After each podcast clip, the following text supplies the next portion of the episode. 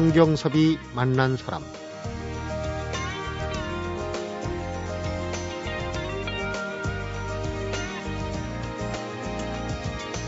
무심코 흘러가는 일을 좋아하면 벌써 특별한 재주가 있다는 증거이고 아무 목적도 없이 여기저기 어슬렁거리며 이리저리 돌아다닐 줄 알면 이미 뛰어난 눈을 가지고 있다고 본다. 김성탄이라는 중국의 문장가가 한 말인데 오늘 이 얘기가 새삼스러워지는 게 아마도 무심코 흘러가는 일에 눈길을 줄 수가 있는 또 딱히 할 일이 없이 배회하면서 유유자적할 수 있는 그런 주말이기 때문일 겁니다. 오늘만큼은 몸과 마음에게 구름처럼 흐르는 물처럼 자유를 선물해 보시죠. 성경섭이 만난 사람 오늘은 임진모 음악평론가 오은영 영화펀드 매니저와 함께하는 문화야 놀자 올덴 뉴로 만나봅니다.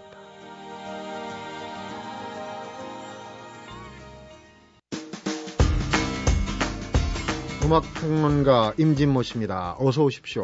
네, 안녕하세요. 벌써 3월입니다. 네. 이 흐르는 쏜살 같은 세월을 어찌 음. 할까 하는 생각이 듭니다. 조금이라도 늦추기 위해서 노력해야 될 것 같습니다. 네. 가수를 말하다 음. 그런 의미에서 봄내음이 네, 풍기는 이번 연세는 꽤 되셨는데 정말 아직도 그렇습니다. 여전히 미모시더라고요. 월 원조 한류죠. 네네. 그렇게 얘기해도 조금 더 손색이 없는 음. 그런 인물이신데요. 주인공은 정훈희 씨입니다. 네.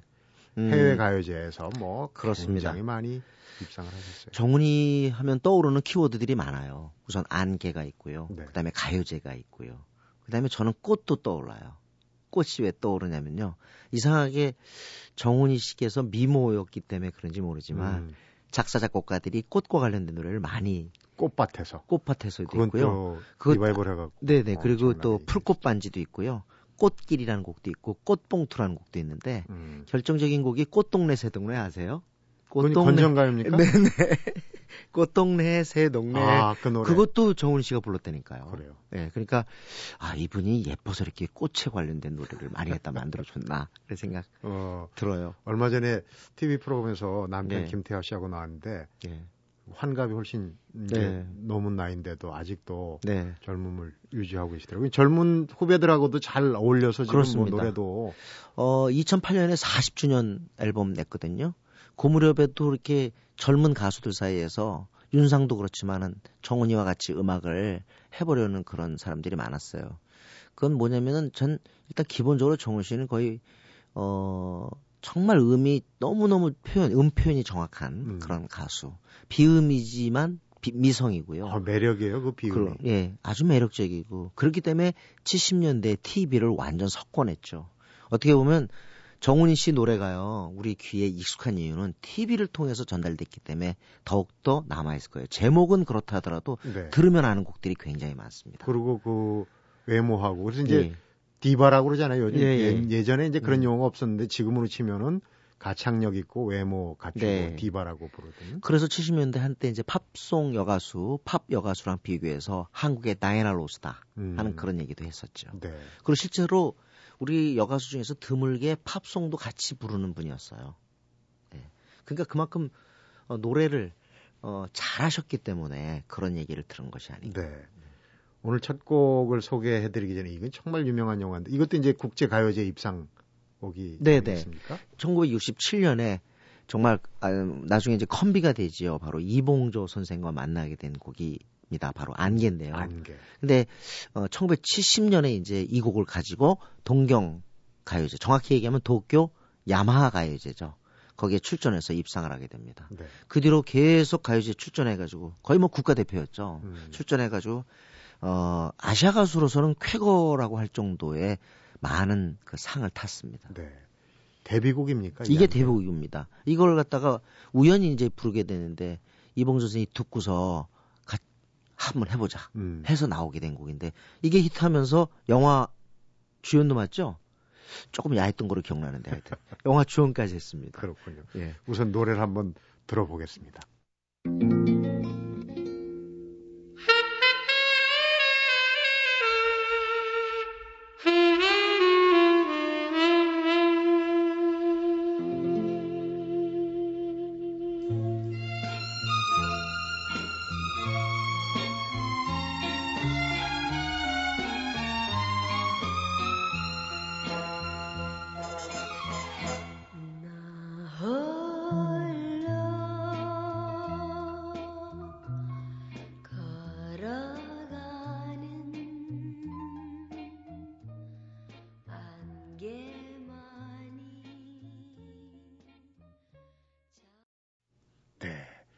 시작할 때그 네. 색스폰 소리. 아, 그 부, 이봉조 선생님께서 네. 부르셨을지 아니면 뭐 큰오빠 정운택 선생님이 부를지 모르지만 아 사로잡습니다. 그리고 정확한 음을 구사한다 그랬는데 끝에 네네. 네. 안개 속에 예. 눈을 떠라 눈물을 감추어라. 참 음. 다시 들어도 부르고 싶은 것 같습니다. 안개라는 노래가 이제 데뷔곡인데 네. 네.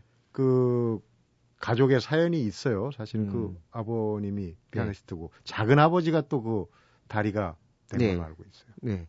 하여튼 뭐 집안이 전부 음악 가족이죠. 음. 그리고 삼촌이 밴드 마스터였고요.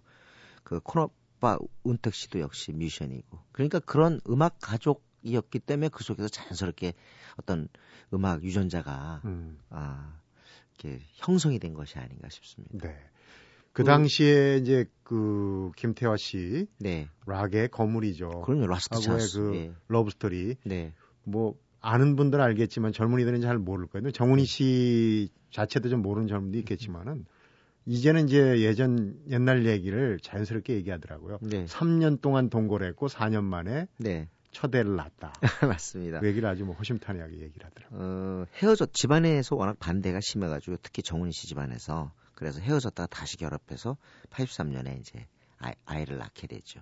그러고 나서 이제 어, 남편하고 같이 앨범을 내고요. 그 다음에 아까 제가 2008년에 40주년 앨범을 냈다고 했는데 그게 무려 독집으로는 그러니까 정훈이 앨범으로는 30년 만의 작품이었어요.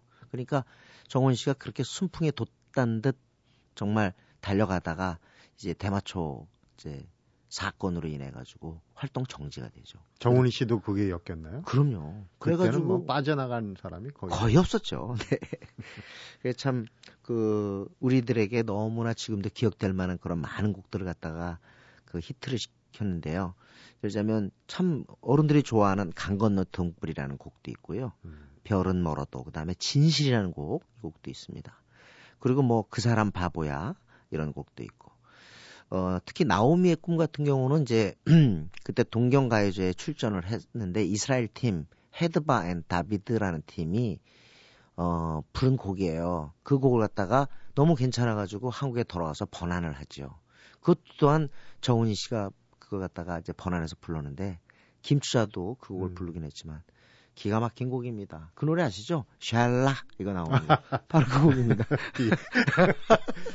뭔 어떤 노래인가 했다가 딱 그 얘기하니까 금방 생각이 나요. 그때 당시 학교 교실에서 샬라 따라 하느라고 참 정신이 없었습니다. 음, 그 이제 국제 가요제, 해외 네. 가요제 이제 국내에서 뭐 최다 입상 말할 네네. 나위 없이 그러다 그 잠깐, 보니까 네, 그 잠깐 그좀 소개해드리면요.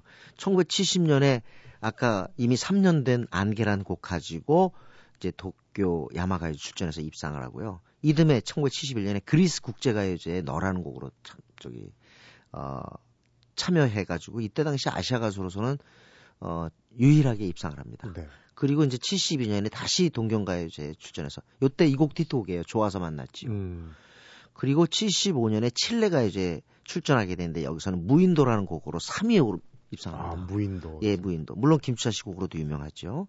그리고 3위뿐만 아니라 최고 가수상을 받게 되고 그다음에 이제 79년에 어, 꽃밭에서 바로 조관호 씨가 리메이크해서 진짜 대박을 쳤던 꽃밭에서로 칠레 가요제에 입상을 하는데 이때 당시에 이제 대마초 활동 정지 기간이에요. 네. 그래서 이 사실을 아는 사람이 그렇게 많지 않았어요. 음. 그러니까 조관호 씨가 참 기가 막히게 곡을 골라낸 거죠. 그 해외 활동도 많이 하다 보니까 아까 그 칠레 네. 네. 가요제 최고 네. 가수상 그때는 그때 독재자죠. 피노체트하고 그렇죠. 피노체트 화환을 보냈잖아요. 아파서 있더라. 거기에서 이제 그 출전을 하다가 그 병실 입원하게 돼요. 음. 입원했는데 뜻밖의 대통령 피노체트 대통령이 화환을 보낸 거죠. 그러니까 우리 한국 사람들이 참 멋진 가수라고 생각한 만큼 외국도 마찬가지였던 거죠. 그래서 네. 원조 한류라는 얘기 나온 겁니다. 그러니까요. 그 나이에 연세에 비해서 예. 지금 아까 88년에 40, 지금 이제 음. 악 활동한 지가 예. 45년이 됐다는 얘기인데. 그렇죠. 51년, 51년생으로 제가 알고 있는데 67년에 데뷔했으니까 지금 67년이면 어떻게 됩니까? 거의 뭐 남진 나오나 이때 같이 했던 거 아니에요. 음. 그러면 약한 어, 45년 46년 정도 활동한 거죠. 우리 프로그램에서 이제 남진 나오나 라이벌 시대 얘기를 많이 했는데 네. 그때는 거의 뭐 다양성을 네. 훼손할 정도로 둘이 음. 거의 동무된 그 틈새에서도 예. 사실은 정훈이 씨가 네. 대단한 거죠. 유지한 거예요. 그래서요. 남진 나오나가 그때 당시 시민회관에서 공연을 할 때요. 얼마나 정훈 씨가 인기 있었냐면은 남진 공연의 게스트, 나오나 공연의 게스트로 나갔다니까요. 양다리를 걸쳤군요. 예, 그래서 무서웠대잖아요. 그때 팬들 보고. 음. 그것도 어떻게 보면 그 사실 하나만으로도 당대 최고 인기 여가수라는 것을 알 수 있죠. 네. 아까 이제 안개 여운이 아직도 남아 있는데 마지막으로 네. 들을 곡도 사실은 가수 정훈이의 매력 네. 아, 100% 발휘된 무대에 노래예요. 나와가지고 제스처가 있었잖아요. 예? 그러니까 한국의 다이아나 로스인데 그 사람 바보야라는 곡 아시죠? 네. 근데 이걸 갖다가 2007년인가 2007년에 랩 그룹이 있어요. 45 RPM이라고. 이거 살짝쿵이라는 노래로 그 저 랩으로 만들어낸. 리메이크를. 근데 사실 그 사람 바보야 살짝쿵이 나오잖아요. 음. 아 너무 반가워서 잊혀질 만한 곡을 갖다가 우리 젊은 그룹이 다시 일깨워준 것 같았어요. 네. 근데 사실 그 당시에 이게 72년 곡으로 기억하는데 그 사람 바보야 정말 매력적이었습니다. 음. 살짝쿵 윙크죠. 예, 살짝쿵 윙크. 네. 오늘 노래 소개 잘 들었습니다. 임진모 네. 씨. 네, 고맙습니다.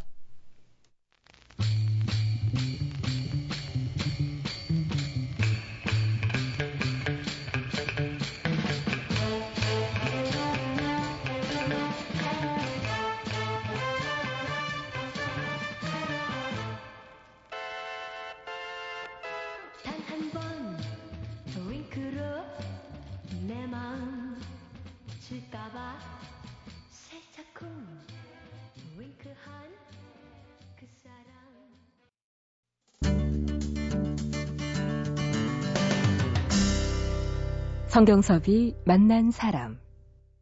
네, 이번엔 영화를 말하답니다. 영화 펀드 매니저 오은영 씨, 어서 오십시오. 네, 안녕하세요. 이 연휴에 네. 가려서 어, 어제가 3일절이었는데 그냥 네. 연휴 중에 하루로 넘어가는 것 같아서 좀 아쉬운 감이 있었어요. 네, 또 마침 금요일이고 해서 그냥 와 휴일이니 좋구나 하셨던 분들 솔직히 많이 계실 것 같습니다. 네. 사실 이 모든 공휴일의 의미를 되새기면서 뭔가 심각하게 보내는 게 쉽지 않은 일이지만 적어도 이 3일절만큼은 뭔가 이렇게 마음속에 조금은 더 불끈하는 게 있는 것 같아요. 네. 그래서 이 독립에 대한 어떤 역사적인 뭐 진지한 해석, 뭐 의미를 부여하기에는 좀 무거울 수 있지만 음, 그래도 이 3일절에 대한 영화 이야기 함께 나눠보면 좋을 것 같습니다. 네. 영화로 풀어본 3.1절 혹은 이제 독립운동. 네. 사실 서구 열강들이 많이 이제 그 침략하고 네. 했던 데가 아프리카, 아시아 아닙니까? 네, 그렇죠. 아프리카, 아시아 그리고 쪽에. 유럽 쪽도 뭐 아이슬란드, 아일랜드 이런 뭐 영국과 그런 대립이 많이 있었죠. 네. 그래서 뭐 말씀하셨듯이 뭐 인도의 간디라는 영화 또 뭐 얼마 전에 켄 로치 감독의 보리밭을 흔드는 바람 뭐 이런 네. 정말 다양한 나라의 독립을 배경으로 하는 수작들 꽤 있습니다. 음, 하지만 오늘은 역시 뭐 우리나라 영화 중에서 좀 살펴봐야 될 것 같은데 네. 사실 아쉽게도 이 3.1절이나 독립운동에 대한 우리 영화 정말 많지가 않습니다. 독립운동가에 대한 영화들, 뭐 가장 대표적으로는 유관순 열사에 대한 영화, 뭐 1959년도에 도금봉 선생님이 나온 영화도 있고, 네. 또 1966년 이 엄앵란 선생님이 나온 영화도 있고 또 음. 몇편 더 있습니다. 그리고 이 안중근 의사에 대한 영화도 2004년 이 유호성 씨 주연의 영화로 나온 적이 있고 그렇죠. 또이 민족신 이상화 선생님을 그린 영화 아마릴리스란 영화도 뭐 제작이 되었고요. 뭐 향후 몇 년 후에 이 3.1절 뭐 독립운동에 대한 영화를 찾았을 때 뭔가 대표적인 영화가 또 이렇게 소개할 수 있었으면 좋겠다. 그 사이에 또 뭔가 좋은 작품이 만들어지면 좋겠다라는 생각을 또 해봤습니다. 네. 우리 근대사와 관련해서는 사실 6.25 전쟁에 관한 영화는 굉장히 많아요. 네, 그렇죠. 어, 이야기를 짜기가 또 극적인 그런 사연들이 많아서 그런지 네. 몰라도 이 독립운동, 특히 3.1운동과 같은 부분은 그 이야기를 좀 많이 발굴해서 네. 영화를 만들었으면 좋겠는데 네, 몇 열심히 편안 되는 것 영화도 같아요. 기억이 잘 안 나거든요. 그렇죠. 오늘 그 몇 편 안 되는 영화들 음, 뭔가 이렇게 독립운동가나 독립운동에 대한 영화는 딱 아니지만 그 시절 이 일제 강점기를 배경으로 해서 어떤 서름, 나라 잃은 주인공들의 울분이 묻어다 있는 또 그들의 저항 정신과 활동이 어느 정도는 배어 있는 영화 몇편 음. 준비해봤습니다. 우선 이제 우리나라 영화부터 가는 게 순서일 것 같아요. 네, 어떤 네. 영화가 제일 먼저 소개가 될까요? 네. 먼저 개봉 당시에는 평단도 그렇고 또 흥행 성적도 사실 좋지는 못하긴 했지만 그 시절 이 독립을 위해 애쓰셨던 분들 생각해 보기엔 굉장히 좀 충분한 영화 아나키스트란 영화입니다. 네. 자, 이 영화 이야기 전에 약간의 영화 배경 이야기 안 할 수가 없는데 이 상해 임시정부를 세운 김구 선생님은 너무나 익숙하잖아요, 저희한테. 네. 근데 김원봉 선생님이란 분은 사실 역사 속에 이름이 크게 남아 있지는 않습니다. 네. 이 1919년에 이 중국의 의열단이라는 단체를 만들어서 좀 테러 같은 조금 센 방법에 비중을 두고 독립운동을 펼친 단체인데 당시 뭐 중국에서의 독립운동은 김구, 김원봉, 이 양김 체제였다라고 네. 하더라고요. 이 해방 후에 미국과 소련의 신탁 통치 때문에 뭐 그걸 반대하냐, 뭐 지지하냐에 따라서 공산주의자냐, 민족주의자냐, 뭐 이렇게 양분이 되었는데 음, 김원봉 이 의열단을 만든 이 분은 공산주의를 택해서 북한으로 넘어가셨더라고요. 네. 그래서 우리 역사책에는 이름이 크게 남지 못한 사연으로 그렇게 되어 있었습니다. 네. 아나키스트 하면 이제 아나키즘 이게 이제 무정부주의거든요. 그렇죠. 독립운동가 중에서 아나키스트들이 꽤 많이 계세요. 우리한테 유명한 그 독립운동가 중에는 네. 이회영 선생이 이제 그렇죠. 아나키스트거든요. 네, 네, 맞습니다. 그러니까 이제 그런 배경을 좀 어, 바탕으로 깔고 이런 영화가 네, 펼쳐지는 맞습니다. 이. 아나키스트도 등장 인물로 뭐 안창호 선생님도 나오고 당시 독립운동에 대한 이야기들 뭐 대사나 상황을 통해서 상당히 자세하게 묘사가 되어 있기 때문에 네. 역사의 한 단면을 충분히 공부하실 수 있는 영화가 되겠습니다. 음, 자, 이 영화 2000년에 개봉했어요. 당시만 해도 제법 블록버스터였습니다. 제작비도 높고 또 중국 로케 를 진행하면서 화제가 됐었습니다. 네. 뭐 마치 지금의 어떤 베를린 영화 그런 음, 느낌이에요. 그렇네요. 네. 하지만 뭔가 사실은 좀 아쉽긴 했습니다. 뭐 하지만 제가 이제 이 오늘 방송을 준비하면서 새삼스럽게 다시 그 영화를 한번 봤는데 지금 기준으로는 물론 조금 촌스럽긴 하지만 나름 볼거리가 충분했습니다. 네. 여기서 가장 좀 중요한 게 이 시나리오를 지금 거장이 되어 있죠. 이 박찬욱 감독이 썼습니다. 어, 이 영화가 2000년 4월에 개봉했는데 그 박찬욱 감독이 정말 그 소위 뜬 영화가 음. 공동경비구역 JSA 이게 그해 9월에 개봉했거든요. 네. 그러니까 이 아나키스트를 준비할 때만 해도 정말 꿈 많은 감독 지망생이었을 이 박찬욱 감독의 뭔가 이렇게 순수한 열정이 느껴지는 그런 이야기가 나름 탄탄했습니다. 네. 그리고 뭐 출연진 장동건, 정준호, 이범수, 김인권, 김상중, 뭐 지금은 뭐 다 탑 배우들이 됐는데 그 초반 2000년의 모습들 정말 풋풋해서 신선했습니다. 네.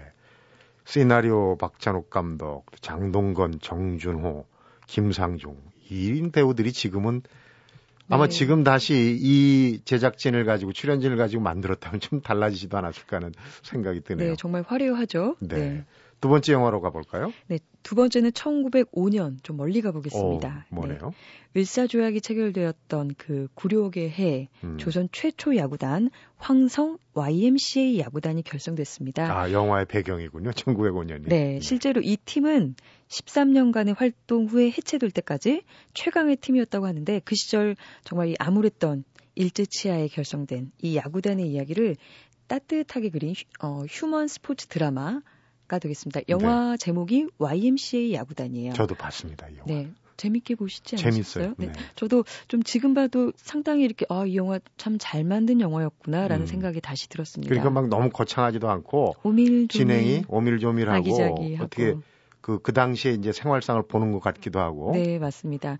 특히 이 영화에서도 지금의 정말 탑 배우들이죠. 황정민, 송강호, 김주혁, 김혜수, 그리고 정말 잠깐 까메오로 출연하는 조승우 씨까지. 네. 역시나 풋풋한 모습 너무 반가웠고요.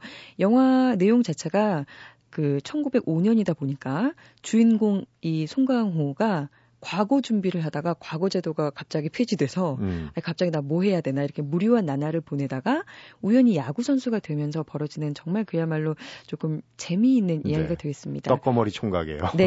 송강호가. 특히 이 영화에서는 그 김주혁 이 캐릭터를 중심으로 한 어떤 친일파에 대한 테러, 또 일본 야구팀과의 대결 등을 통해서 당시에 뭐 울분이나 일본에 대한 항쟁 활동 등이 그려지고 있습니다. 네. 다만 이 야구라는 스포츠를 통해서 조금은 편안하고 흥미롭게 그 힘든 시절 뭔가 함께 느껴볼 수 있다는 장점이 있고요. 네. 또 마지막 엔딩에서도 그 일본과의 야구전을 하면서 이 김주혁이 역시 그 일본 때문에 쫓기게 됩니다. 하지만 도망갈 수 있었던 기회도 포기하고 야구를 이기게 하는 그런 장면 역시 좋았습니다. 네. 흥행해서 뭐 크게 대박을 내진 않았지만 이렇게 이제 그 당시에 그 우리 개화계 야구가 들어온 거하고 또 네. 독립운동을 이렇게 연결시켜서 네. 이런 연계고리로 이야기를 풀어낸다는 게 네. 좀와 닿았거든요. 사실 이런 영화를 좀 많이 만들어야 돼요. 맞습니다. 영화 자체에 대한 뭐 재미도 있고 완성도도 있었고 또 야구 좋아하시는 분들은 아 우리나라의 야구가 이렇게 시작됐구나. 음. 라는 걸 보는 재미도 있고 또 뭔가 이런 그 구한말 개화기 서울거리 소품들 굉장히 좀 성의 있게 재현된 것 같아요. 그렇죠. 그래서 뭔가 역사를 엿보는 재미도 있기 때문에 뭐 집에 아이들과 함께 뭐 보시는 것도 교육적으로 조금 도움이 될 것도 같은 그런 생각이 들었어요. 아나키스트는 이제 독립운동가의 이야기를 이제 정면으로 다룬 거고, 네. 어, YMCA 야구단은 야구와 접목시킨 개화기의 그 독립운동의 모습입니다. 이제 세 번째는 어떤 배경일까 궁금하네요. 네, 일제 강점기 정말 애잔한 청춘들이 있는 그 영화로 가보시겠습니다. 1991년도 영화 사회 참미입니다. 아, 윤심덕 나오는. 윤심덕, 조선 최초의 여성 소프라노 윤심덕, 그리고 그 주변에 홍남파, 그리고 또 김우진 이 젊은 새 청년의 일본 유학도들이 조선을 순회하면서 이 독립운동 자금을 마련하기 위해서 공연을 하는 모습들이 주요한 에피소드로 나옵니다. 네. 뭐 아니나 다를까 뭐 일본 경찰들이 당연히 이 공연을 또 방해하고 또 갑자기 습격해서 이 유학생들을 검거하고 또 그 순간에 이 윤심덕과 홍남파가 졸업 우리는 졸업 공연 중이다. 뭐 이런 명목으로 즉흥 연주 공연을 하는 모습들이 굉장히 인상적으로 그려지고 있습니다. 네. 윤심덕 같은 경우는 이 조선 최초의 여성 소프란 정말 신여성이고 음, 또 김우진이라는 캐릭터는 당시 사대부 집안의 장남이고 또 유부남이었잖아요. 네. 그래서 둘의 사랑이 굉장히 이 영화 속에서도 조금 불편한 관계지만 절절하게 음. 그려지고 있고 그 당시 이제 자유연애라는 그렇죠. 풍조가 네. 비판을 받으면서도 또 인기를 끌었던 네. 그런 부분이거든요. 특히나 이게 또 드라마틱할 수밖에 없는 게 결국 두 명이서 이 일본에서 이 돌아오는 배에서 동반 투신 자살한 것으로 비극적인 엔딩으로 마무리됩니다. 네. 뭔가 이 억압적이고 암울한 시대를 배경으로 한 정말 이루어질 수 없었던 비극적인 사랑이 진한 여운을 주는 그런 음. 영화였습니다. 이 대하나 해협 쪽에 이제 현해탄에 둘이 몸을 네. 던졌다 그러는데 아니다. 두 사람이 그 사랑의 도피에서 살아 있었다는 네. 그런 얘기도 네, 사실 믿거나 저는 말거나. 그 MBC Surprise 그 방송에서 본 것 같아요. 정말 둘이 이탈리아로 도망가서 잘 살고 있다 뭐 그런 얘기를 어 한번 본 것 같은데 자 이 영화에서는 주연 배우로 장미희 씨 그리고 이경영 고 임성민 음, 그야말로 초절정 풋풋한 모습들 볼 수 있습니다.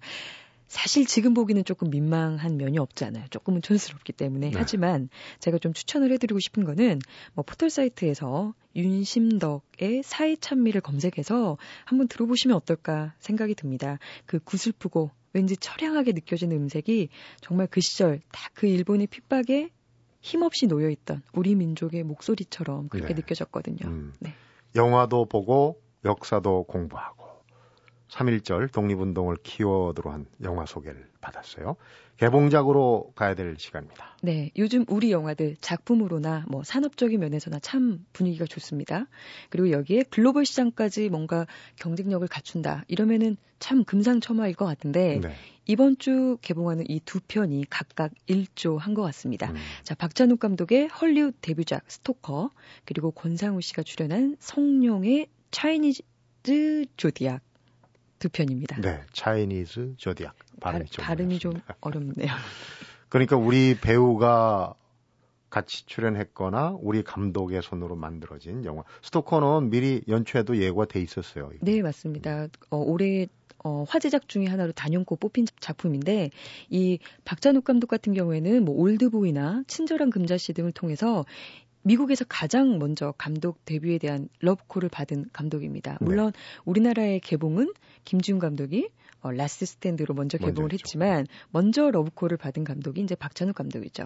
이 Stoker 같은 경우는 어, 아버지를 잃은 소녀 앞에 우연히 존재도 몰랐던 삼촌이 나타나면서 엄마와 삼촌 그리고 본인 이 소녀의 이야기를 그리는 스릴러물입니다. 네. 뭐 박찬욱 감독이 워낙 뭐 늘 무게감이 있는 영화를 만들어 왔는데 이 영화에서도 뭔가 이렇게 타인과 단절되고 고립된 이 Stoker가의 사람들이 사는 세상 그 집을 하나의 우주로 설정을 해놓고 네. 뭔가 팽팽한 긴장감이 계속 깔면서 인간의 본성, 유혹, 뭐 사회적 윤리, 본능에 대해서 조용히 지속적으로 질문을 던지는 그런 영화였습니다. 네. 자, 우리에게는 그 Prison Break라는 미국 드라마 있었잖아요. 네. 거기에 주인공 뭐 한국식 이름도 있습니다. 석호필. 네. 그 배우가 이 시나리오를 직접 썼다 그러더라고요. 참 능력이 있죠. 네. 그리고 제작으로는 이 헐리우드 액션 영화의 대부인 리들리 토니 스콧 형제가 맡고 또 블랙스완이라는 영화에 미술과 음악 감독이 붙고 또 주인공으로 니콜 키드만까지 가세한 그야말로 헐리우드 최고 막강 스탭들이 모여서 만든 영화이기 때문에 네. 박찬욱 감독 영화 굉장히 기대가 됩니다. 음, 두 번째 영화는 지금 내한 홍보차 왔어요. 우리나라에 왔 성룡 그 네. 무릎팍도서에 나왔고 아주 뭐 화제가 어, 됐었죠. 익사를 네.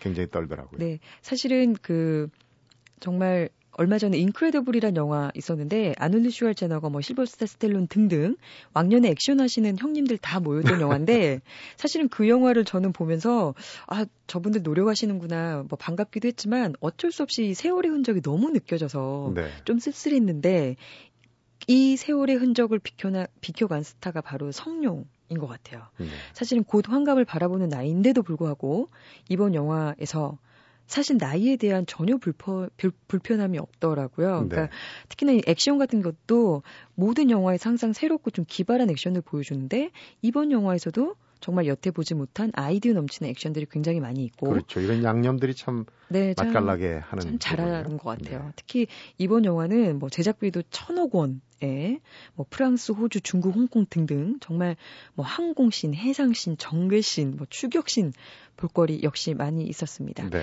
특히 권상우 씨 중요한데 뭐 아주 공동 주연급은 아니지만 네. 이 성룡의 팀 세 명 중에 한 명으로 존재감은 확실히 보여준 것 같아서 반가웠습니다. 네. 우리 영화가 글로벌 시장에 자리를 잡고 국내에서는 이제 탄탄하게 자리를 잡았는데 네. 이런 영화들이 아마 흥행에 성공하고 세계인의 주목을 받는다면 또 우리 영화 산업도 한참 올라가지 않을까 네, 그런 맞습니다. 생각이 듭니다. 오늘 영화 소개 잘 네, 들었습니다. 고맙습니다. 성경섭이 만난 사람 오늘은 임진모 음악평론가하고 오은영 영화 펀드 매니저와 함께하는 문화야 놀자 올덴 뉴로 함께했습니다.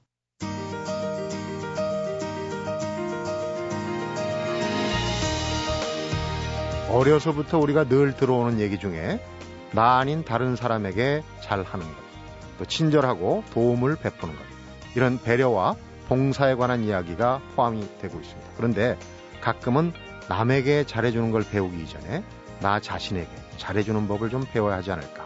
이런 주문을 나 자신 스스로에게 한번 해보면 어떨까 싶습니다. 주말입니다. 한 주 동안 열심히 살아온 나 자신에게 작은아마 위로의 보너스를 선사하는 날이 되시기 바랍니다. 성경섭이 만난 사람. 오늘은 여기서 인사드립니다.